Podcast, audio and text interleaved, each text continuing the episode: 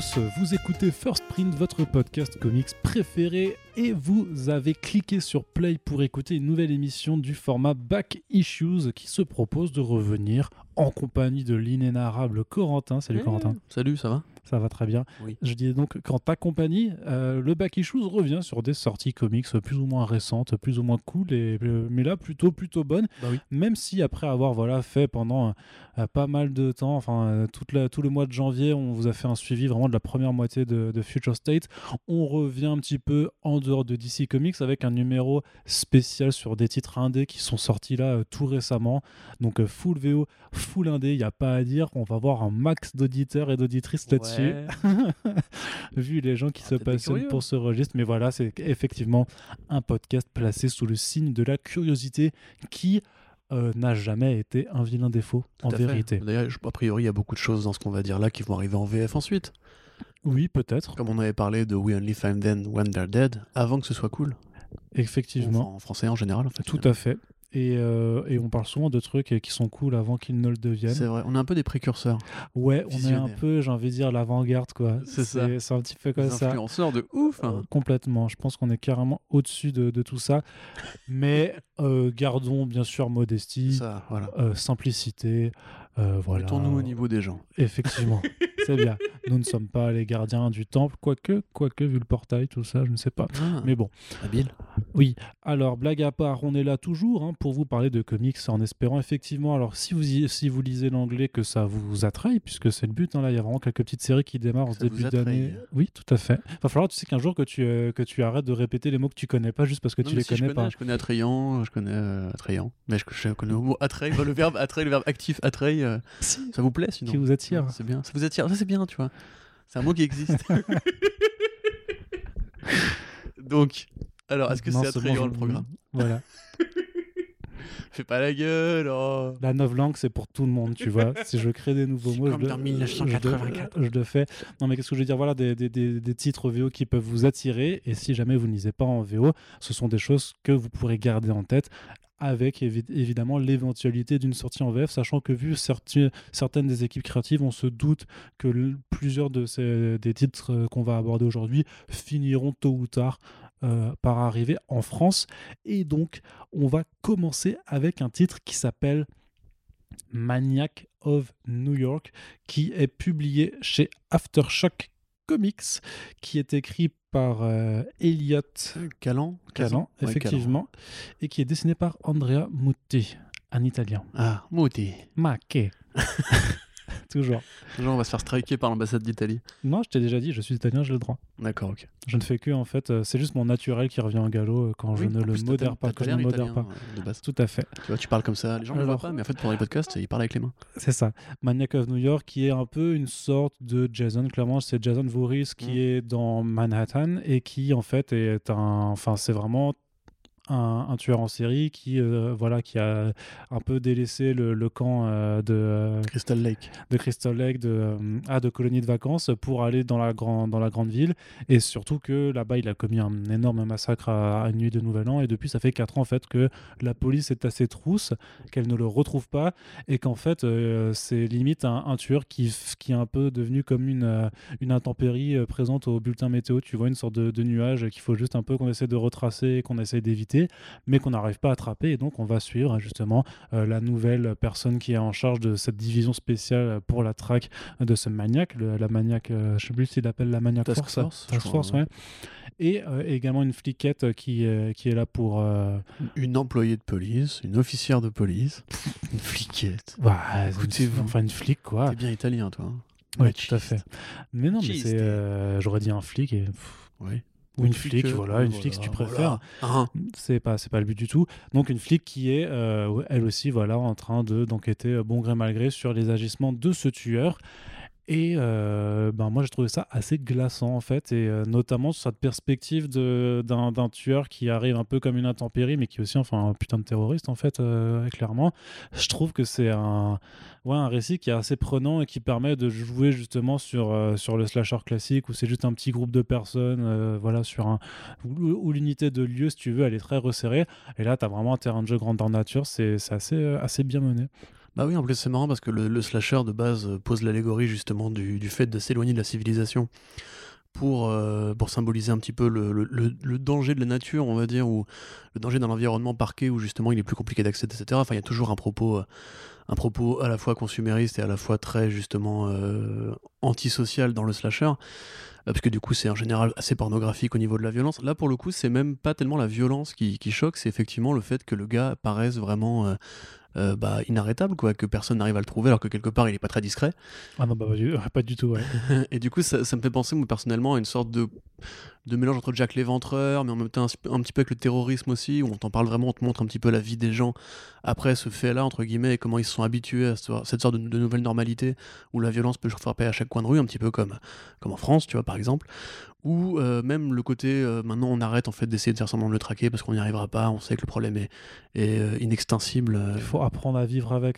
Ouais, Quel- c'est ça, quelque part, il, y aussi, il y a aussi cette forme-là, enfin peut-être cette, ouais. cette imagerie-là qui est utilisée donc par rapport au- au- à la pandémie de coronavirus, et au fait d'être avec un ennemi meurtrier invisible, presque invisible. Alors du coup, sauf que là, il est visible, mais qu'on n'arrive pas à arrêter complètement, à stopper, qui, qui vient là aussi. Mm, hein. Tout à fait, et c'est vraiment, oui, c'est vraiment Jason Voorhees euh, avec le masque et la peau un peu euh, lacérée par derrière.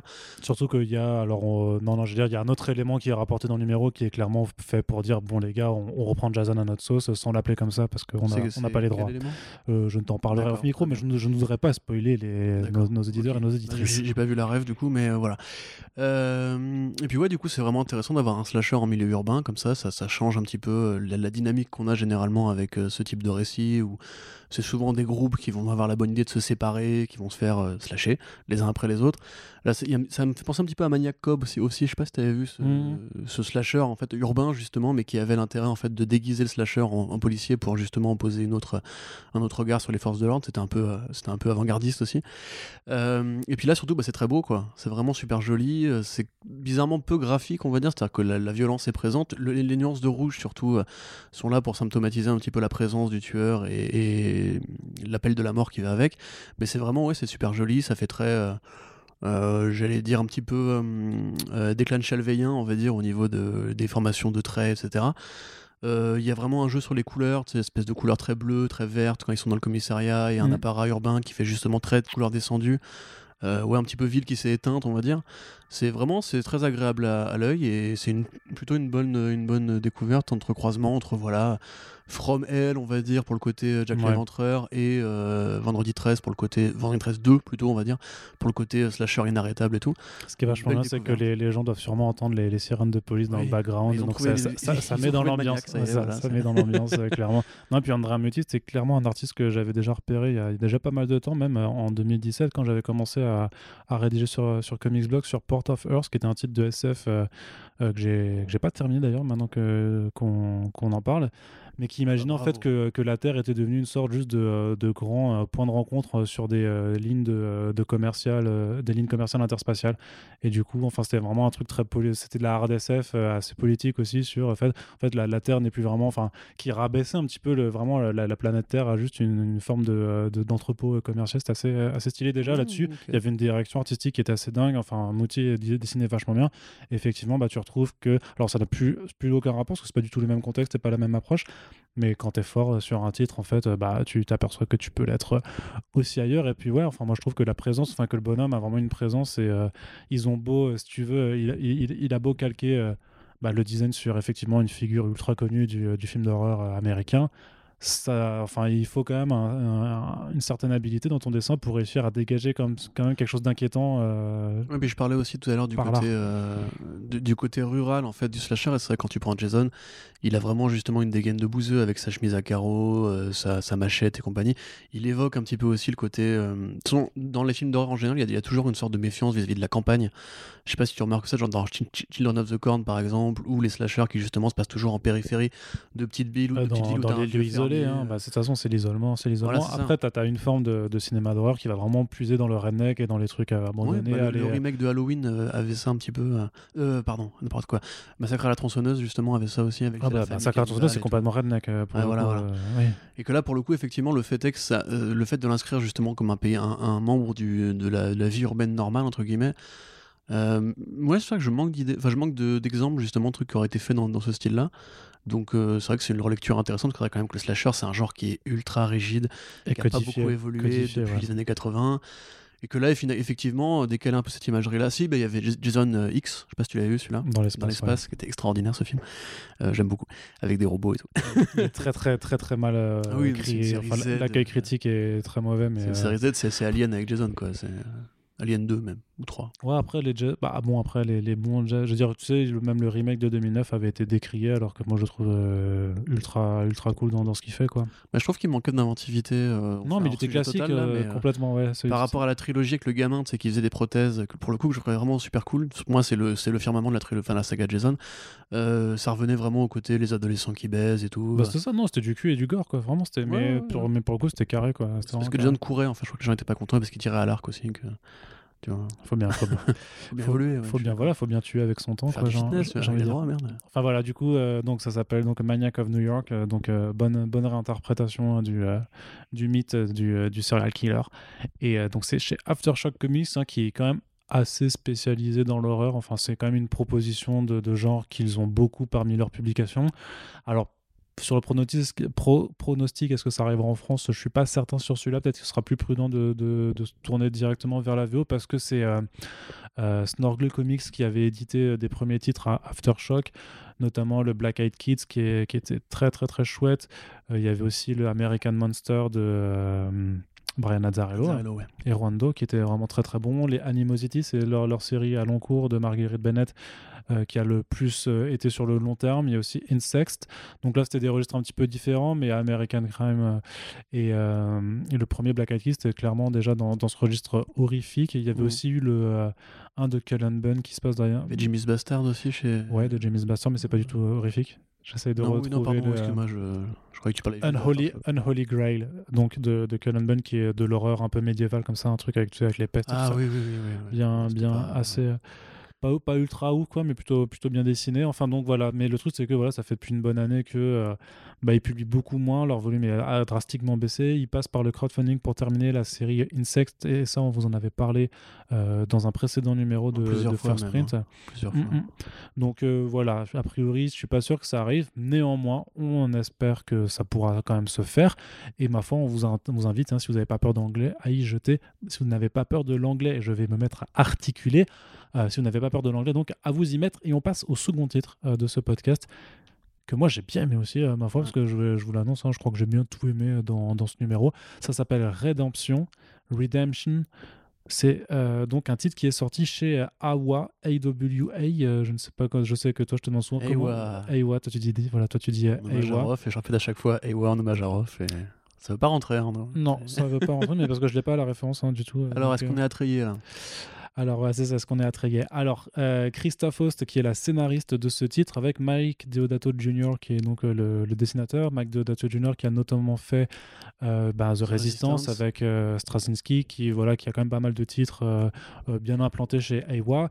Et Christophe Host, aussi. qui a écrit Bad Mother juste avant, que je n'ai pas encore lu. C'est aussi euh, je Oui, bien sûr, oui, oui, c'est- la En fait, c'est Taken, mais au féminin. C'est ça, c'est avec Ouais. la daronne de famille qui prend les armes pour, pour sauver sa fille. C'est ça. Taken au féminin, littéralement. C'était assez violent dans mon souvenir. Et, bah, là, je ne saurais coup- pas te dire plus que ça. et donc, avec euh, Redemption, donc on se situe. C'est est un dans western, post-apocalyptique. On arrête de parler en même temps. Exactement. c'est sûrement désagréable. Donc oui, un western post-apocalyptique, Arnaud. Oui. T'aimes bien ça, toi? Moi, j'adore. Ah, c'est super. C'est vraiment ma cam. Super. Donc, on est dans la ville de Redemption. Euh, alors, on se situe dans un futur plus ou moins euh, lointain, dans lequel, bon, euh, euh, contexte post-apo- post-apocalyptique oblige, la société s'est effondrée. Euh, voilà, parce qu'il n'y a, a plus de ressources, il n'y a plus rien, euh, des règlements climatiques aussi. Donc, on est clairement dans une ville euh, euh, du sud des États-Unis, dans, enfin dans les États du sud des États-Unis, parce qu'on est clairement, on est bien dans le désert. Et grosso modo, dans la ville de Redemption, une petite communauté a réussi à, à se maintenir dans un ordre plus ou moins calme, parce que grosso modo, le shérif local a fait construire un mur tout autour de la ville pour, pour, s'assurer aussi. Et où vont-ils Ah, chercher tout C'est vraiment. Oh, les auteurs, ils ont des idées vraiment des fois. c'est c'est vraiment, c'est très original. En plus, Ouais, ouais. euh, ce genre de truc de mur autour de quai. C'est pas très Ah, c'est- réaliste, mais. Non. vois, Et ça- pourtant, ça j'ai l'impression qu'on a déjà vu ça dans des comics en plus, tu vois. Ouais. j'ai- un truc avec les États-Unis, un mur comme Ouais. ça, tu sais, on en a. Un dessinateur italien. On aurait même fait peut-être un, un podcast avec euh, le dessinateur. Enfin voilà. Très bon podcast, avec un, un accent savoureux. Bah oui. Et euh, qu'est-ce que je voulais dire? Donc voilà, dans cette ville où, euh, grosso modo, euh, tout ne va pas bien dans le meilleur des mondes, mais une certaine, un certain ordre établi euh, sous, euh, sous réserve que tu acceptes d'obéir aux lois maintenant qui régissent et qui sont euh, fondamentalement bah voilà, des, des, des règlements fondamentalistes religieux. hein. Clairement, c'est, on est, on est sur, sur du bon intégrisme catholique, bien dégueulasse. Donc, une docteure est condamnée à mort parce qu'elle a procédé à l'avortement sur une, une gamine qui a été violée et sa fille décide de partir à la recherche. Ouais, c'est super brosson hein, comme, Ouais, comme non, mais contexte. Et en même temps, c'est- hein. C'est voilà, c'est voilà, je veux dire, c'est euh, euh, c'était au Brésil, je crois qu'il y avait une médecin qui avait été condamnée pour avoir pratiqué Oh, dans- exactement dans ça. Plein, plein de pays. hein. C'est triste à dire, mais l'avortement. bon, bref, on fera un jour un podcast sur l'avortement, mais bref. Bah, ce sera plutôt à Même des- aux États-Unis, hein, euh, il y a mais- des, des, des assos qui justement faisaient de la prévention pour, pour la. Comment ça s'appelle, sais, la truc, la... tout ce qui est du domaine de non de pas tomber enceinte. Ça a un nom précis, la contraception, voilà, qui faisait de la, la prévention pour la contraception et qui justement le gouvernement Trump avait supprimé des- les, les, les fonds bref, fédéraux pour euh, ces associations-là. Donc c'est- il y a aussi une lutte qui a été menée, encore une fois, qui, on- dont on parle très peu parce qu'on parle jamais de ça, on préfère Mais dire parce que c'est pas. Trump il est pas si méchant en fait. Oui, mais on n'est pas concerné aussi directement par le sujet, donc c'est pas à nous forcément de, de parler de ça. Euh, et qu'est-ce que je veux dire? Donc Dans ce contexte particulièrement euh, sombre, euh, donc la, fille de, cette docteur va partir, va essayer de partir chercher une dame, une, euh, une mercenaire, enfin une, une hors-la-loi qui s'appelle The Butcher, qui est donc une dame qui doit avoir la cinquantaine et qui est réputée pour avoir été une très très grande bandit et pour avoir été, bah, euh, comme son nom l'appelle, voilà, une, bouchère, euh, clairement dans le sens où bah, elle a dégommé euh, quantité et quantité de types. Donc bienvenue dans un western post-apo poisseux, vraiment très brutal, très ambiance très sale. Corentin, toi, tu n'as pas été ultra convaincu. Non, mais c'est vraiment très personnel. Moi, c'est juste ce genre d'ambiance, ce genre d'ambiance-là qui me, qui me parle peu. Euh, le western, j'aime bien quand c'est du western, et le post-apo, j'aime bien quand c'est du post-apo. Et donc les mélanges. euh, Bah, je trouve que le mélange fait très en fait archétype. J'ai déjà en fait, c'est juste dans, dans ma tête, j'ai du mal à imaginer pourquoi une fois que la civilisation sera effondrée, il sera revenu au western. Et là, les Bah là, c'est par rapport au euh, contexte, parce que ça se passe dans un état du Sud, je veux dire, Oui, oui, franchement. bien sûr. Mais tu vois, tu prends East of West, par exemple, je trouve que c'était plus inspiré en termes de design futuriste. Là, quelque part, ça fait western, ça fait un peu steampunk, tu vois. dans bah, ce c'est très Mad Max, déjà, dans l'esthétique. Tu trouves? Ah ouais. Bah, ouais, avec les, vé- les véhicules, ouais, les les véhicules, là, les la, déserts la, la course Mad Max, mais poursuite les- et tout ça. C'est vraiment du Westworld Mad Max, quoi. Mais c'est plus ça, moi, c'est juste un. Après, le, le propos social, je le comprends très bien. Le, la, la charge politique, je la comprends très bien aussi. Quelque part, c'est presque dommage que le- la série sorte que maintenant, entre guillemets. Mais euh, par rapport à l'actualité politique des États-Unis. Mais euh, non, non, c'est vraiment juste une question de goût. Euh, honnêtement, j'aime be- j'aime beaucoup ce que fait Deodato en général. Chez Marvel, déjà, c'était très bien. J'ai pas encore euh, lu The Resistance. Euh, il faut vraiment que je m'y mette. Et euh, Christophe Faust, en tout cas, j'ai l'impression. Mais c'est aussi un truc que j'ai par rapport à la ligne de Upshot, où je trouve qu'il y a beaucoup de séries vraiment où ça, ça, ça déconne pas, ça défouraille, c'est assez brosson, assez violent. Euh, Red Border, déjà, Archangel 8. Euh, sais, ces séries Red vraiment. C'était c'est, particulièrement euh, difficile. hein, C'était un, hein. titre. un- alors pour pour euh, pour ceux qui nous écoutent, euh, Red Border, c'était quand même un titre. euh, donc pour le pitch, c'est quand même donc voilà des, des migrants qui essayent de passer la frontière, euh, qui sont poursuivis donc par une milice et qui euh, pensent s'échapper parce que du coup les miliciens les euh, les prennent euh, en, en guet-apens quoi. Et au moment où ils vont les descendre, en gros ils se font buter par un mec qui les recueille. Sauf que le mec qui les recueille, c'est un, c'est un- fou furieux euh, qui est aussi un, putain de tueur. Donc euh, ouais, c'est c'est vraiment pas le truc pour euh, pour pour rigoler. Et du coup, bah, c'est vraiment, voilà, c'est ce côté un petit peu très. Non, je vais pas être méchant, mais c'est c'est vraiment très euh, ricain, quoi. Tu vois, c'est c'est les flingues, c'est le côté un peu dépressif, un peu, dépressif, un peu sombre, qui, moi, me parle moins. Dans la, dans la liste des, des- projets pardon, que tu as listé aujourd'hui pour ce podcast, je trouve qu'il y a des trucs qui, justement, arrivent à faire du bresson tout en étant plus colorés ou plus originaux. Là, pour le coup, c'est vraiment juste pas ma tasse de thé. Si tu veux en dire du bien, je ne t'empêcherai pas ou je n'argumenterai pas pour dire que c'est de la merde. C'est juste, euh, c'est juste, oui, c'est une question de sensibilité, je pense.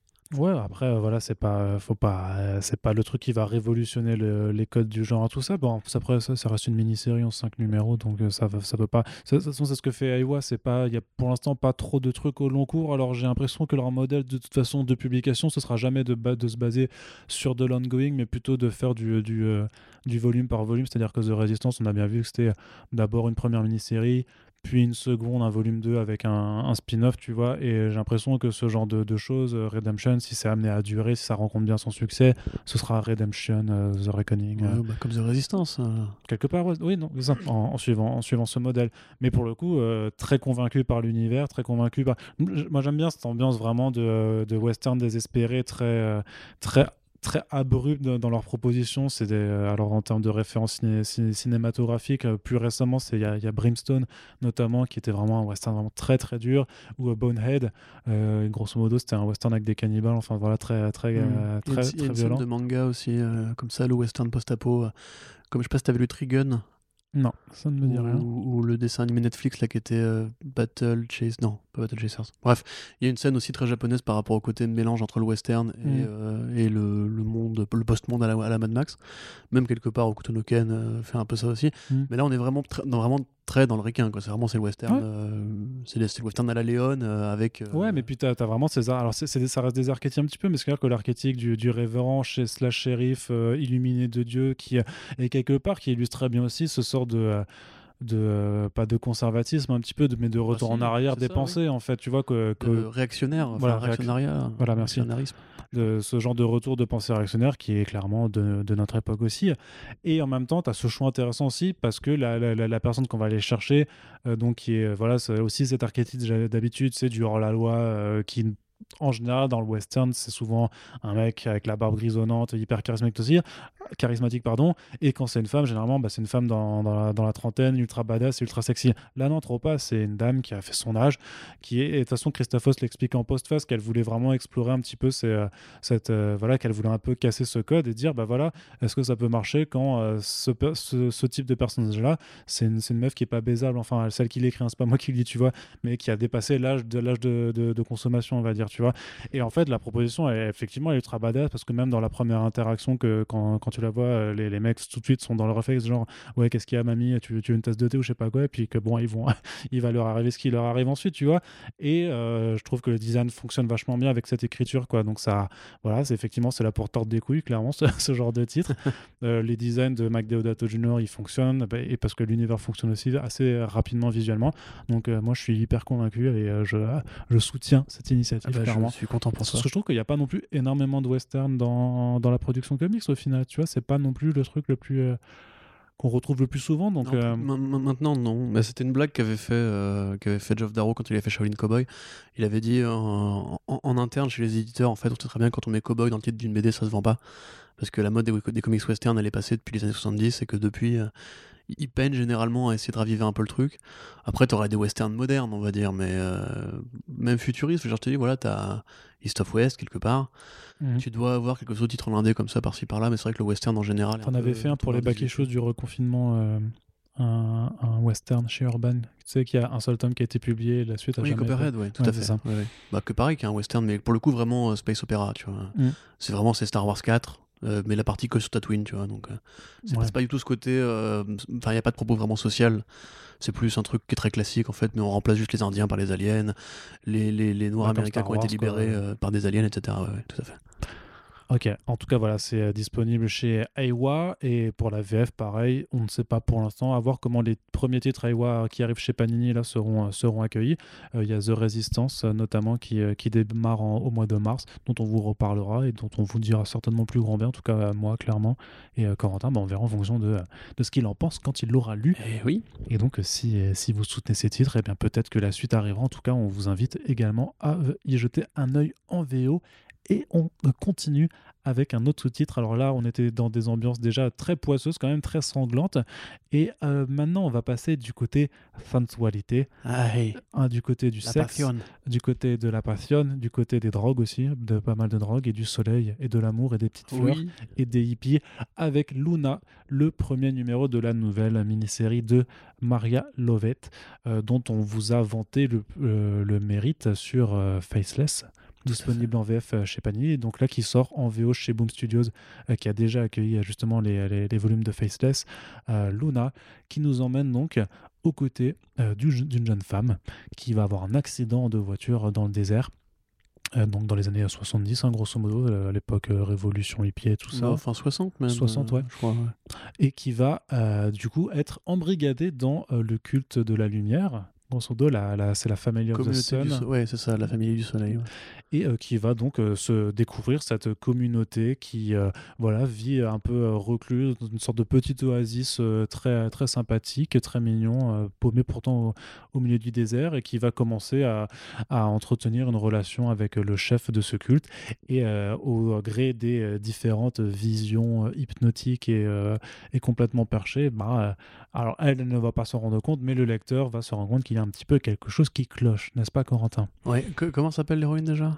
Euh, j'ai un trou de mémoire. L'autre jour, on s'était gouré sur le nom de Faith par rapport à ça. Oui, tout à fait, parce que j'avais Euh, j'avais inversé, j'avais inversé ouais. les deux. Bah, grosso modo, ouais, c'est euh, c'est un truc qui est très commun maintenant, enfin, avec le recul dans l'imaginaire américain, c'est euh, le moment où l'imaginaire hippie s'est converti en quelque chose de plus sombre et qui correspond généralement à la mort de Sharon Tate, euh, de la. C'est de clairement la Manson, Charles Manson, Manson, voilà, Manson Family. Parce que c'est vrai que le mouvement hippie, le mouvement Flower Power, au départ, qui partait d'un- d'un- d'une envie de paix, a été récupéré par justement euh, des groupuscules qui soient euh, folkloriques, religieux ou bien effectivement sectaires. Et euh, il y avait déjà eu des, des films qui parlent de ça, enfin, par exemple Once Upon a Time in Hollywood, euh, l'album de Charles Manson, de, pardon, de Trent Reznor, euh, euh, The Downward Spiral, ou bien Bad Time at the- El Royale aussi, avec Chris Hemsworth, qui justement incarnait un petit peu cette transition du gourou pacifique et très justement ensoleillé, très blond, très beau, très Jésus, très, très Jésus en fait, vers ce côté un peu plus tueur en série, manipulateur des jeunes filles et compagnie. Jared Leto. Jared Leto, tout à fait. Bah, Ah, Jared Leto qui part sur son île avec ses fans, Ouais, façon Midsommar. Voilà, mais Midsommar, tiens, voilà, encore un, un autre exemple, mais qui est plus, euh, encore une fois, tiens, l'horreur rurale, on va dire. Euh, la que là, folk, effectivement, euh, folk horror, euh, et du coup elle s'appelle Teresa. Teresa, voilà. Et donc, en l'occurrence, ce que, ce que rajoute, euh, alors, Lovette, on va dire, parce qu'on est français, sinon il faudrait dire Yobet, euh, si on était espagnol. C'est en fait son propos général sur la sorcellerie et la sexualité, puisque c'est, grosso modo, c'est une sorte de suite spirituelle de Faithless, qui déjà a une suite, mais voilà, en l'occurrence, c'est écrit juste par elle et pas par Azzarello, puisque on retrouve des thématiques, une héroïne qui est un peu perdue, qui a des visions, euh, des rêves en l'occurrence, qui, qui lui évoquent des choses, donc on imagine qu'il y a un truc par rapport à ça, et évidemment la sexualité qui fait partie de- des grands thèmes de son œuvre. Donc, euh, que dire, c'est très très beau. Euh, c'est vraiment super joli. Encore une fois, ça, ça, tord un peu le coup au dictat, justement, tu disais des meufs baisables, on va dire, parce qu'effectivement, c'est des personnages qui sont attrayants physiquement, mais il y a une diversité des corps. Il y en a qui sont plus rondes que d'autres.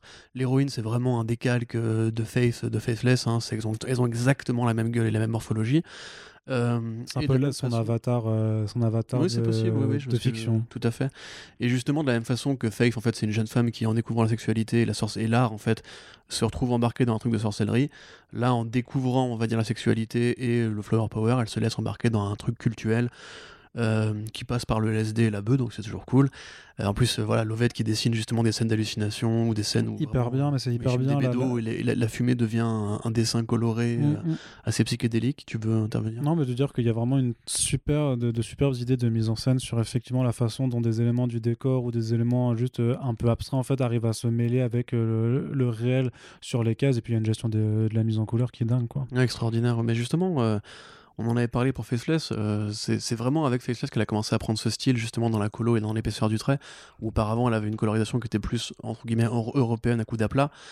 Que là, c'est vraiment plus pastel et tout. Et ça correspond forcément très bien à cet imaginaire qui est justement euh, euh, très joyeux, enfin très joyeux, très, très luminescent. Même, même le, Bah, il y a un jeu, du héros, a- tu vois, oui. c'est luxe. Luxe, c'est la lumière. Mais c'est aussi la luxure soleil, quelque part euh, oui, oui, dans, dans le ouais. diminutif donc Tout à fait. Et du coup, il y a ce côté, effectivement, euh, les, les fleurs magiques qui poussent au milieu du désert, et fumons, et, et baisons, et en même temps, bah, est-ce que vraiment il n'y a pas un truc bresson à la clé? Euh, Moi, enfin, je, je m'attendais à être convaincu, je suis évidemment très convaincu. Il faudra voir un petit peu comment, justement, elle étoffe son propos par rapport à Faithless, parce que comme je l'avais dit, justement, l'autre fois, je me demande si Faithless, quelque part, est peut-être pas plus piloté Après- par l'intention artistique de Lovette que par rapport à Azzarello, puisque dans, le, dans la, la- la carrière de Azzarello, Faithless, ça a aucun sens en fait. Et tu, quand, quand tu vois la proximité qu'elle elle tire avec Luna, où c'est quand même le même genre de personnage, dans le même genre de trajectoire, euh, on va dire philosophique, euh, il y a vraiment un côté, est-ce que c'est pas le même, la, la continuité logique entre guillemets d'un personnage qui grandit, qui évolue et qui change de contexte? En tout cas, euh, tel quel, moi, ça, ça m'intéresserait justement d'avoir une bibliographie de, bo- de bonnes BD érotiques et horreur euh, euh, avec cet artiste qui est quand même au demeurant très doué. Mais j'aimerais juste voir un petit peu où est-ce qu'elle compte aller en termes de, de prise de parti scénaristique. Parce que comme, tu, comme tu disais, toi, tu, tu, tu devines déjà des choses par rapport justement à Luc. Bah, c'est c'est un petit peu le pas c'est pas un reproche mais c'est disons que effectivement quand je sais pas si j'allais dire quand t'as l'habitude de ce genre de récit parce que j'ai quand même dosé pas mal de aussi de, de- de films dans ce genre de choses ce genre de, de, de films d'horreur pas aussi d'horreur sociale ou de folk horror avec euh, voilà des, des cultes et ça, ça finit mal. Tu vois un petit peu ce, le, là, parce qu'il y a quand même une illustration, une sorte de- d'o- d'opposition entre lumière et ombre en fait qui, est- qui se manifeste assez rapidement et tu vois un petit peu très déjà où vers où le récit peut t'emmener. Mais après, je ne demande qu'à être surpris et à ce que euh, Maria nous emmène en dehors justement de, de certains euh, de certaines euh, Archétype. archétypes ou de certains codes en fait vraiment euh, très très qu'on retrouve très souvent dans ce type de récit. hein. Voilà. Voilà, tout à fait. Je suis d'accord. D'accord. Donc tu es d'accord. Oui. Eh bien, soyons d'accord d'être d'accord parce que c'est pas. C'est un numéro 1, tu vois. Il y a, pour l'instant, c'est beaucoup de Oui, oui. perspectives. hein. Oui, oui, bien entendu. Mais après, euh, peut-être qu'on pouvait ne pas être d'accord, mais c'est Moi, je suis pas d'accord alors. d'accord. T'as tort. T'as Yes. tort à 200%. Mais oui, mais sauf que Thor, c'est dans Marvel, je t'ai déjà dit, donc ça, Oh, ça, ne- ça ne peut pas être ça. pas drôle. Mais oui, mais je fais ça, je- cette blague est. Hashtag Arnaud Relou sur les réseaux. Non, toujours pas. Si, si. Tu sais qu'on n'a jamais vu ce hashtag euh, alors que Ça du. va venir. Non, jamais. Compte sur vous. Je vais créer plein de faux comptes. Tu n'arriveras à rien initier, Corentin, et tu vas plutôt nous bah, parler de la suite, puisque je parle beaucoup dans ce podcast. Et moi, j'ai envie de te poser une question. Ah oui. Euh, Qu'est-ce que c'est donc que ce Fear Case Fear chez Case. Dark Horse dont on avait parlé en podcast, je crois, lorsqu'il on avait été annoncé annoncé. la série, mais il y a même euh, pas si longtemps que ça, hein, si je dis pas de conneries, euh, parce qu'il y avait eu la preview. Ouais, c'est ça, Voilà. Alors, Fear c'est la nouvelle série de Matt Kint euh, et de son copain ouais. dessinateur. Tyler Jenkins. Tyler Jenkins, un homme très talentueux. Alors, c'est l'histoire de deux, de deux poulets. euh, qui... Eh oh, eh oh, euh, des flics, Ah, des vu, policiers, des machins. hein, euh. Non, là, c'est des hommes, j'ai le droit de le dire. Donc, c'est l'histoire de deux hommes de police, de deux employés, des gardiens de la paix avant tout. C'est un Qui- bon gardien de la paix. qui- C'est même pas des flics, c'est des agents du FBI. Oui, c'est genre du FBI, qui enquête sur euh, une boîte mystérieuse. Et en fait, cette boîte mystérieuse, qui a une histoire, qui est un petit peu une sorte de, de MacGuffin ultime, puisque euh, on t'explique qu'elle remonte aux nazis, que, qu'ils l'ont passée aux japonais, ou Aux l'inverse. Aux d'ailleurs. Aztèques même. hein. Voilà, que euh, après elle a disparu en Pologne, qu'elle aurait été liée à l'assassinat de MLK, etc. Enfin, il y a vraiment des trucs. C'est un petit peu justement ce, euh, ce truc à la, à la Department of Truth du grand complot qui lirait un petit peu différents grands points historiques. Évidemment, on ne sait pas ce qu'il y a dans la boîte. Qu'est-ce qu'il y a dans la boîte? Et euh, bah, nos, deux agents sont les plus proches d'avoir jamais euh, approché ce mystère-là. Parce que c'est un truc qui obsède le FBI depuis des générations et des générations. Des dizaines d'agents ont essayé de trouver le, de percer le mystère. Et enfin, ces deux flics-là, enfin ces deux agents-là, arrivent presque à percer le mystère. En parallèle de quoi, euh, une, une femme, a priori de Beverly Hills, je crois, assassine des gens près de chez elle parce qu'elle a reçu une sorte de, de cadeau empoisonné qui est, une- qui est un petit peu comme la cassette de, de The Ring, euh, qui en gros Ouais, bah, t'oblige à tuer euh, sans ménagement si jamais tu- ne t'en débarrasses pas très vite, on va dire. Non, c'est pas ça. Faut que tu l'offres à la, des personnes que tu, que tu détestes le plus. Oui, pardon, sinon, sinon euh, la personne que tu aimes le plus risque d'être tuée. Voilà, c'est ça. Donc voilà, ça, part sur un truc vraiment complotiste, mystique, euh, horreur encore une fois. C'est très gris au niveau du dessin. C'est vraiment euh, de la BD qui justement ne cherche pas à faire grand public ou à faire euh, de compromis artistiques. C'est très joli. C'est très bien ancré. C'est un, ancrage qui est super léger, qui justement joue beaucoup avec les contours et les éclairages. Il y a l'amitié des, des deux flics qui est vraiment super intéressante. où Il y en a un qui est justement fan de, de fantasy ou de science-fiction spéculative, comme il, comme il le dit lui-même, euh, qui est vraiment en fait un fan de Lovecraft, grosso modo, et qui, pareil, a un propos sur la fiction dans la fiction, puisqu'il y a un- une sorte de comics, un petit peu le côté Utopia, tu vois. Il y a un côté, un, un comics qui, grosso modo, serait probablement lié à, la boîte et euh, à ce- complot-là. Euh, donc les dialogues fonctionnent super bien, c'est très joli encore une fois. Ça a effectivement la portée de, euh, de ces séries un petit peu qui mélangent mysticisme et, et enquête, un peu à la Da Vinci Code on va dire, mais sans le, tout, tout, tout le bordel religieux. D'ailleurs ils font, quasi, ils font une blague dedans où ils disent, se trouve dans la boîte, il y a le, le fœtus euh, de- du fils de Jésus, tu vois, et, ou alors la, la preuve que Hitler était vraiment juif. Euh, donc il y a vraiment des trucs qui sont assez bien, assez bien trouvés, c'est très bien écrit, c'est très bien rythmé. Euh, c'est une horreur une qui est vraie assez, science, euh, je te coupe, mais t'as quand même une vraie science du dialogue entre les deux. Ouais, carrément. deux. Quand, ils se font des petits cadeaux, euh, c'est trop touchant, tu vois. Mm, mm. Effectivement, ça, ça démarre vraiment super bien. C'est vraiment un petit, un petit long métrage d'horreur qui serait intéressant de, de consommer dans le long terme. Euh, après, que dire? Enfin, Matt Matkin, c'est un, un génie. Euh, Taylor Jenkins est aussi un génie. Donc, quand tu mets deux génies ensemble, en général, ça fait pchit. Et là, pour le coup, bah, on est content, quoi. Ouais, non, non, vraiment hyper bien. Et puis t'as vraiment, enfin, puis c'est, euh, C'est costaud quand même, les, les, les scènes les plus hardcore, du coup, elles sont vraiment, vraiment hardcore, tu vois. Enfin, t'es vraiment. C'est pas tant du polar que juste euh, de l'horreur, pas tant. Je dis, c'est pas tant de l'horreur que plutôt juste du, du vrai polar noir. Ouais, du thriller. euh, Mm. Ouais, du Bah, vrai thriller à la Seven, hein, en C'est fait. c'est euh, exact, bah, de toute façon, oui, c'est ce que je disais quand je disais qu'est-ce qu'il y a dans la boîte, c'était une Mm. référence à, à Seven. Arnaud. Tu l'as vu, Seven? Oui, je l'ai vu. Seven. Oui, c'est bon. Mais ouais, il y a ce côté-là aussi. De toute façon, Seven, c'est pareil, c'est un polar qui justement va chercher des référents bibliques et compagnie pour avoir un propos qui transcende un petit peu juste l'enquête policière. Euh, là, pour le coup, c'est vrai que le, le trait de Jenkins, justement, permet d'aplanir un peu l'horreur. Enfin, euh, c'est horrible, parce qu'on voit des corps qui sont mutilés et tout, mais c'est un côté en fait très froid, très dépouillé. C'est pas de l'horreur graphique, comme ça peut être le cas justement dans des baisers. C'est euh, pas détaillé. C'est pas. ouais. Pas ultra détaillé, ouais. Mais surtout, c'est pas, pas masturbatoire, tu vois. Quand tu vois le c'est corps, pas- c'est le pas, corps Avatar, ouvert, c'est euh, pas Avatar Press. Ouais, voilà, c'est ça, exactement. Ce n'est pas Avatar Press. Et euh, bah voilà, c'est vraiment super agréable si vous aimez justement le côté un peu sombre, euh, ces polars un petit peu ouais, qui, qui jouent sur la corde du mystique, sur la corde du mystère, euh, du complotisme un petit peu civilisationnel euh, du, du XXe siècle et, et tous ces grands mythes qui ont été formés autour des nazis, mais aussi autour des sociétés secrètes, etc. Moi, c'est pour ça que je parlais de Department of Truth, c'est que c'est vraiment, ça a vraiment été une petite claque récemment sur le côté Ouais. mélanger du noir, on va dire, avec tous, tous ces espèces de théories du complot, ces, grandes vidéos de youtubeurs complotistes qui vous disent qu'il y a une pyramide maya euh, sur les billets de banque américains, donc forcément c'est les, reptiliens maçonniques, euh, je sais pas quoi. Bah là, c'est un petit peu le même délire. Sauf que c'est mélangé effectivement dans une intrigue qui euh, joue à fond la carte du film ou de la série policière, avec des dialogues mitraillettes qui, qui résonnent super bien, de l'esprit dans les personnages, de la punchline, et vraiment ouais, c'est cette ambiance, cette esthétique qui est très pesante, euh, qui, qui appelle au mystère aussi, mais qui est vraiment euh, enfin, très agréable à, à feuilleter. Quoi. Ça fait limite de vieille, vieille BD, tu vois, un petit peu, genre une sorte de, de truc que tu retrouves dans un coffre à trésor des années 70-80, tu vois. Et euh, non, vraiment, j'ai bien kiffé, moi. Je suis content. Ah, c'est cool. J'aime bien quand tu conclus par, par je suis content. Ça fait toujours. bah oui, en plus, c'est rare. Non. En général, je dis on est content, pas je suis content. C'est vrai. Alors que là, tu, que tu, là, tu plus personnifies ton propos, en fait. C'est ça. Tu, te- tu te mets en avant, tu fais passer ta personne avant l'œuvre et euh, pas Tout ce- à fait. T'as kiffé toi aussi? Ouais, Bah voilà. Oui, bien sûr. C'est super. On est d'accord? On est d'accord. Putain, merde, on est toujours d'accord. hein. C'est incroyable. Bah, pour ce numéro, j'avais, je l'avais quand même un petit peu annoncé qu'on allait souvent être, euh, souvent être d'accord. Et euh, bah, malgré tout, euh, mon cher Corentin, on arrive déjà hein, à la fin de, de- vers la fin de ce podcast, puisqu'il nous reste un titre à chroniquer. Vraiment, on, on ne s'y habitue pas des fois. Voilà, on fait des épisodes qui durent, qui vont durer que 45-50 minutes, mais c'est pour aborder donc parce que là, on était quand même sur des titres qui, dans leur là, dans, dans la majorité, étaient à des échelles assez réduites en termes de, de personnages, de d'étendue, d'unité de lieu et tout ça. Alors que là, avec Deep Beyond, donc une nouveauté qui est euh, publiée chez Image Comics, on est quand même euh, sur le titre qui est, je pense, le plus ambitieux en termes d'univers dépeint, en termes de création de monde et sûrement en termes d'intrigue aussi. Alors, qu'est-ce que c'est euh, Corentin? C'est une création de Mirka Andolfo. Ouais. Euh, Mirka Andolfo, dont on a souvent évoqué le parcours dans, dans ce podcast. Euh, donc, c'est euh, une euh, dessinatrice et autrice italienne euh, qui connaît depuis quelques années maintenant un très grand succès, à la fois dans son pays euh, où sont publiées ses, euh, ses- ses- ses bandes dessinées, mais aussi en France euh, quand c'est publié chez Glénat et aux États-Unis où c'est publié chez Image, avec parfois des, euh, des petites initiatives de publication en même temps euh, sur les trois, sur les trois terrains. C'est elle qui a fait Control Natura. Euh, gros succès euh, qu'il a révélé cl- clairement chez Image Comics, hein, ça a quand même fait euh, beaucoup, beaucoup, beaucoup parler d'elle.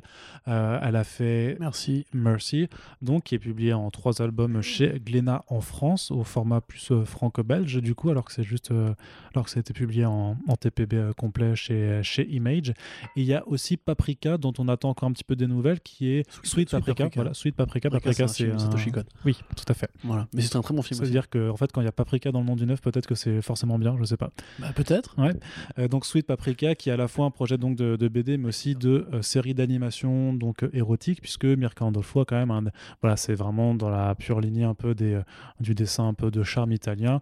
Donc il y, a, y, a, y a du sexe, grosso modo, dans, pas mal de ses œuvres au final. Et de toute façon, elle a voilà une façon de, de dessiner ses personnages féminins qui est attrayante. Pas mal. Et, et donc euh, là, par contre, on est quand même donc avec Deep Beyond, on est plus dans la série de science-fiction slash euh, aventure slash horreur aussi, clairement, parce qu'il y, a- il y a Mmh, quand même un. Encore une- une fois, avec du Lovecraft un peu.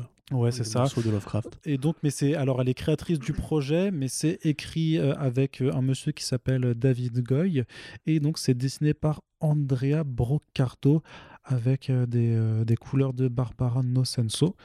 Donc voilà, donc ça c'est toute, c'est toute l'équipe créative et donc on est dans un futur où grosso, enfin en 2085 et a priori, en l'an 2000, s'est passé quelque chose euh, où l'air est plus devenu respirable. Enfin, c'est même pire que ça. Il y a quelque chose qui a été réveillé euh, des, profondeurs un peu sous-marines, quelque chose qui contamine l'air, qui, euh, qui fait que l'être humain ne peut plus respirer dehors et qui un peu modifie aussi la végétation, enfin la, faune locale, enfin la faune environnante qui devient un peu monstrueuse tout simplement. Et donc 85 ans plus tard, on voilà, il y a donc une personne qui a fait une expédition, qui a disparu, qui a peut-être trouvé quelque chose de très important par rapport à tout ce qui se passe dans le monde. Et donc, on essaye de, de, savoir ce qui est arrivé euh, au travers des, protagonistes principaux, donc, euh, dont la sœur jumelle donc, de, de, la personne qui a disparu, euh, qui vont donc partir en expédition dans ce monde inconnu pour essayer de voir bah, ce qui lui est arrivé. Mais c'est bien sûr un, un, périple qui sera très dangereux. Bah voilà. Maintenant, là, j'ai résumé, j'ai résumé un petit peu, un petit peu l'histoire, Corentin. Non, je t'écoutais, c'était super intéressant. Euh, non, c'était pas, si intéressant, c'était pas si intéressant que ça. envie de le relire. Euh, oui, alors effectivement, il y a un propos. Euh... Mais c'est trop rigolo. Très éco, on a vraiment une dynamique comme ça où tu présentes tout et moi je fais l'analyse ensuite. T'as remarqué ça? Non, pas tout le temps. Bah si, en général, tu vois, tu te donnes les tenants de l'intrigue et là moi je dis. Et en fait, ça parle de ça et de ça et de ça. En fait, le texte c'est ça, tu vois. C'est bizarre. Écoutez le podcast, vous verrez. Et donc là, en l'occurrence, donc c'est effectivement très éco. Euh, je sais pas ce que vous allez dire, éco, éco terroriste. C'est très écologique, euh, puisque évidemment le. Alors, il y a même un propos en fait sur des éco-terroristes dans la BD justement. C'est ce que je voulais dire. Voilà. Et euh, l'idée c'est donc grosso modo une sorte d'uchronie dans laquelle effectivement les monstres, en l'occurrence, sont une allégorie du dépassement, on va dire. Euh, même il y a un truc par rapport au côté au jour du Recollection, tu vois, qui est une sorte de, l'inverse du jour du, dépassement. en fait, c'est l'année, c'est le jour de l'année où on a dépassé les ressources et compagnie que pouvait allouer la Terre en une Disons que là, il y a clairement eu un jour où euh, la Terre, on a eu marre de nos conneries et elle a décidé de, dire merde à l'humanité. Alors du coup, là où l'humanité s'est organisée en colonie, euh, il y a un côté un peu survivant, justement, où on essaie un petit peu de te rappeler les trucs les plus fondamentaux que sont la bouffe, l'éducation, etc. Il euh, y a une critique justement de cette possibilité de futur, on va dire, qui, qui est matérialisée par justement des monstres à la Lovecraft. Euh, ça part vraiment comme un truc, effectivement, comme tu disais, assez ambitieux. Une saga de science-fiction. Euh, c'est une maxi-série en 12 numéros, donc il y aura quand même la place de, de s'étendre et d'étendre cet univers. Là, déjà, il y a beaucoup de world building pour un seul numéro. Effectivement, on te montre bien l'incapacité des humains à survivre dans la nature, le fait que l'air soit irradié, le fait que maintenant bah, les vaches sont devenues une notion rare, parce qu'il faut voilà, du lait, de la vraie viande, tu vois, il parle de la vraie viande et tout. Donc c'est une perspective qui est très fataliste par rapport au destin humain, qui évoque plein d'œuvres de science-fiction qui, qui, ont déjà euh, effleuré ces sujets. Euh, et puis ouais, le côté l'expédition un petit peu à la The Wake ou, ou à la Alien ou à la Abyss ou ce que tu veux pour aller euh, essayer de comprendre un petit peu ce qui est arrivé à ce vaisseau en perdition, où il y a ce personnage-là particulier qui est lié au tenant du pouvoir. Euh, c'est plutôt intéressant, c'est plutôt bien rythmé, c'est intéressant de voir Randolfo euh, ne faire que le scénario, parce que je pense pas que son trait, par exemple, aurait, se serait adapté aussi bien à, cette, à ce contexte particulier, parce que c'est vrai que tu veux, oui. Non, je veux dire que bah, elle se débrouille pas trop mal sur. Alors, c'est pas du tout le même registre, mais en tout cas, pour ce qui est dans, la... dans, dans ce qui est de faire des trucs euh, plus horreur, plus effrayants, sur Mercy, elle se débrouille pas trop mal. Ouais, euh, c'est vraiment un registre différent. Là, tu mm. vois, c'est de la science-fiction, euh, comment dirais-je, post. post-libéral, on va dire, parce que c'est encore des bâtiments, c'est encore une logique de, de policier, c'est encore une logique de vaisseau, c'est encore une logique de costume, etc il n'y a pas vraiment la, même esthétique qu'elle mêle dans ses bouquins où généralement justement c'est beaucoup d'atmosphère, tu vois, c'est beaucoup de décors très atmosphériques, un, jeu sur les ombres, un jeu sur les, les costumes vraiment d'époque ou les costumes un peu fantasques, etc. Euh, enfin, ça dit, ça aurait pu être intéressant aussi, hein. mais c'est cool de voir justement parce qu'on a quand même Maria, Maria Lovett et euh, Mirka qui prennent les commandes de scénario. Alors généralement c'est plutôt euh, euh, des nanas qu'on imaginerait alors, travailler avec euh, des, des, des artistes, scénaristes pardon, pour se porter aux États-Unis bah, Non, c'est pas, pas vrai pour Mirka Andolfo parce que toutes ses précédentes œuvres, justement, celle qui, qui chapeautait les tout, je veux dire, Contre elle l'a écrit, euh, Merci, elle l'a écrit aussi. Donc, elle, c'est une autrice, dessinatrice, tu vois. Là, elle, fait, elle, fait, que. Non, je me suis mal exprimé. Je veux dire que c'est intéressant de la voir quitter les dessins pour en fait devenir une scénariste. Tu vois ce que je veux dire? Hmm. tu, vois, tu, vois, ce que je veux dire là, c'est bon? Est-ce que tu vois ce que je veux dire? Je crois. je te répète autrement. Non, non, c'est bon, vas-y. En fait, si maintenant, elle dessine plus et elle mhm. écrit juste l'intrigue, ok? Avec les dialogues. Ok, c'est cool. Donc, et ça permet un petit peu de varier justement son univers qui est quand même Euh, moi, je trouve agréable, mais je, je sais pas, j'ai peut-être un petit problème avec, avec son dessin. Là, c'est plutôt bien dessiné, c'est assez classique. Euh, la colo fait le taf, on va dire. Et il y a effectivement un propos sur euh, les 1% qui ont un petit peu survécu au désastre, euh, les éco-terroristes qui, justement, il y a un petit côté. Euh, Mathieu Bablet, on va dire, justement, dans cette espèce de destin un peu fataliste avec euh, le fait que la civilisation arrive toujours à, se, à, se, à rebondir sur un mode de société euh, pyramidal, euh, même si on est au bord de l'extinction, etc. On n'est pas non plus dans, euh, dans, un, euh, dans le constat de Shangri-La, quoi. Non, c'est sûr. Mais attends, Shangri-La, il y, a- il y a peu d'œuvres qui sont aussi nihilistes que Shangri-La ou le Snowpiercer ou quoi. Mais du coup, ouais, moi j'ai- j'aime bien cette prise de parti engagée que je m'attendais pas à retrouver chez Andolfo, justement. Euh, qui a l'air Même pas forcément sur, ouais, et puis pas forcément sur ce titre qui a pas trop fait de vagues sans, sans jeu de mots, vu le contexte marin, mais non, mais je veux dire qu'on en a pas. Il est trop content. Où je dis ouais, putain, je suis. euh, Ouais, elle est vague. elle est Euh, hashtag Arnaud rigolo est vraiment là. Mais euh, ouais, qui, qui a pas non plus fait énormément de bruit en ce moment. Tu sais, il y a quand même ça, ça dépend un petit peu comment forcément les médias américains aussi, où les éditeurs veulent monter en sauce leur propre chose. Mais Luna, il y avait un peu de, de, de bruit parce que voilà, c'est le nouveau Maria Lovett. Euh, on en reparlera forcément dans euh, cette année, mais euh, Berserker, le, le premier, euh, le comics de Keanu Reeves, là qui fait euh, 600 000 euh, précommandes, c'est un truc de. C'est un peu n'importe quoi, Ouais, hein, c'est complètement trouve, débile. Mais là, y a, tu vois, alors que. Et bon, ça a beau être un nouveau, une nouvelle prod de Mirka Andolfo, ça pas non plus. Image n'a pas non plus, on n'a pas non plus fait des caisses et ça n'a pas été énormément relayé par les, euh, les médias habituels euh, aux États-Unis. Donc, tu. Alors, tu regardes la proposition de façon polie et tout ça, tu verras, de toute façon, c'est chez Image, donc euh, ça peut être cool. Et ouais, c'est quand même assez convaincant. hein. Ouais, tout à fait. bah, c'est même intéressant de voir justement entre mon maniaque qui parle d'un autre genre de traumatisme, il y a toujours cette espèce d'idée du trauma social, d'une société qui a été balafrée comme ça. Même Redemption, justement, pa- parle d'un post-monde où, entre guillemets, bah, le, le- le désert euh, a pris possession de- des terres américaines. Là, pour le coup, c'est pareil, c'est une sorte de catastrophe, de catastrophe écologique. Donc, il y a cette envie, encore une fois, de l'indé, c'est marrant parce qu'on a fait récemment un podcast sur l'indé et la politique. Il y a toujours ces propositions qui sont assez engagées, assez, euh, assez désabusées, je trouve, par rapport au Ouais, parce qu'il y, a- il y a personne qui. Enfin, bon, ah, on peut comprendre hein, avec euh, l'année passée que euh, l'envie de sourire soit pas forcément la plus présente. T'as quand même un constat, effectivement, qui est de. C'est vrai que là, on parle de titres, bon, à part- peut-être un peu à part euh, Luna, tu vois. Bah oui. Mais sinon, c'est vrai qu'on est dans un constat qui est. pff, qui, qui est C'est vrai que beau. Maria Lovett a moins envie de sourire et plus de droguer et de baiser. Ouais. Du coup, ce qui est bien mais, aussi. Ça, mais, ça mais les autres, ils ont juste pas envie de sourire du tout. Donc, euh, Ouais, bon, ouais, mais enfin même, euh, enfin après, Matkin n'est pas connu pour faire des séries très lég- légères et joyeuses en général. Mais non, c'est vrai. il y a généralement un propos un peu plus enfantin qui contrebalance comme un conte grinçant que là pour le coup non. Du coup, désolé si on vous déprime avec notre sélection.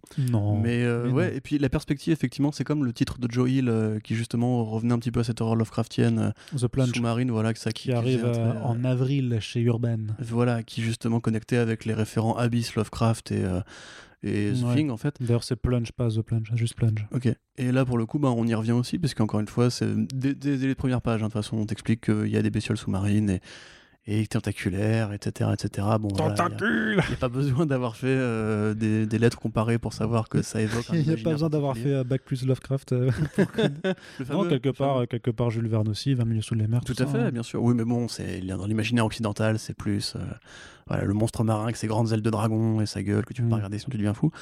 Donc euh, ouais, moi ça me, ça me plaît bien. Ça plus une gueule de blockbuster, je trouve, que les, les autres titres qu'on évoque cette semaine. Mais euh, encore une fois, j'aime bien le côté désabusé. Tu vois, le côté, même si jamais ils réussissent à sauver tout ça, il n'est pas dit que l'humanité s'en relève particulièrement bien. Euh, cette espèce d'ambiance un petit peu à la... À la, à la, la, la, la, la, le jeu d'Hideo Kojima. Bioshock Non, ah non, bah, Non, pas non, rien Pardon. Death Stranding. hein. Voilà, Death Stranding, un petit peu le côté Death Stranding avec euh, euh, la présidence qui a plus vraiment de sens ni de pouvoir et où en fait on, s'aperçoit grosso modo c'est juste un monde où, où il faut pas sortir de, chez soi, il faut rester à la maison à rien branler et compagnie. Mais même dans euh, Maniac, il y a ça aussi. Dans Maniac, il y a le côté ne sortez pas parce que vous sortez, vous allez vous faire tuer et tout. Enfin, Bah, étonnant chez- propos, oui, non, tu c'est- vois, oui, c'est- bien sûr. Mais ouais, ouais, c'est intéressant. Et puis voilà, une belle, euh, une belle sélec. Donc on a hâte de voir la suite de tout ça, Arnaud Kikou. Ouais, bah alors puis pour les pronostics, euh, si on devait se caler un petit peu sur ce qui s'est fait euh, ces dernières années, moi je te dirais que Luna, du coup, par rapport à Mario Lovett, ce sera chez Panini. Oui. Euh, Fear Case, donc euh, Matt Kint et Tyler Jenkins, c'est euh, chez. Comment il s'appelle ceux qu'on fait Black Badge. Ceux qui ont fait Black Badge, c'est Futuropolis, non Et... Ou c'est Monsieur Toussaint l'ouverture ton Mind Management. Non, Mad loin, Management, c'est Monsieur Toussaint l'ouverture qui l'a fait. Donc, si c'est pas chez eux, ce sera sinon chez Futuropolis qui a fait énormément de, de Madkind. Et Grass King, c'est chez Futuropolis, donc euh, je dirais chez eux. Et Deep Beyond, du coup, vu que c'est Mirka Andolfo, euh, je dirais euh, chez Glénat. Donc, gardez ces pronostics en mémoire et puis on, se retrouve dans quelques mois d'ici là pour, pour voir si, si, voilà, si ces prédictions se seront réalisées ou non. En tout cas, vu les, les choix éditoriaux de ces éditeurs ou un peu les, les, vu, vu le nom des auteurs et, et les maisons d'édition attribuées en France. Je dirais que c'est par là que ça se retrouvera, si ça se retrouvera, bien entendu. On n'est pas en train de, euh, euh, d'annonce- de faire des annonces qu'on Je pense qu'on que ne saurait pas. Mirka Andolfo, Matt Kint et peut-être Maria Lovett, c'est les trucs qui sont de façon amenés à venir arriver en France. Je pense aussi, je pense aussi. C'est ceux où il y a le moins de doutes, on, Oui. on va dire, mais on va, va Même, même Lovett, de toute façon, elle est, elle est qu'à un pays d'é- d'écart. Donc, euh, même C'est vrai que c'est plus facile à inviter, Il est ouais. probable que, euh, comme pour Panini d'ailleurs, avec euh, Aster of Pan ou quoi, tu vois, a des trucs comme ça qui, qui juste passent, euh, j'allais dire le Rubicon. Puis Mirka Andolfo est déjà venu, déjà venu en France en plus récemment. Donc, Ah, cool. ces, derniers, ces dernières années. Bah ouais, pour, Bien, on est content pour, pour ça, non pour contre Ça nous attraille. Eh ben écoute, voilà, c'est la fin de donc, ce- cette petite émission Voilà. relativement courte, mais qui est là pour vous dire voilà. State et tout, là. Ouais, je me sens ouais. vivant, là, tu vois. C'est vrai, c'est vrai. c'est un petit- un- on- on- Je respire. Pour celles et ceux que c'est intéressant, on vous l'a dit, Future State, on fera un gros récap à la fin du mois de février pour un petit peu juste euh, refaire euh, le point sur euh, ce qui était dans la droite lignée de, la première moitié des titres.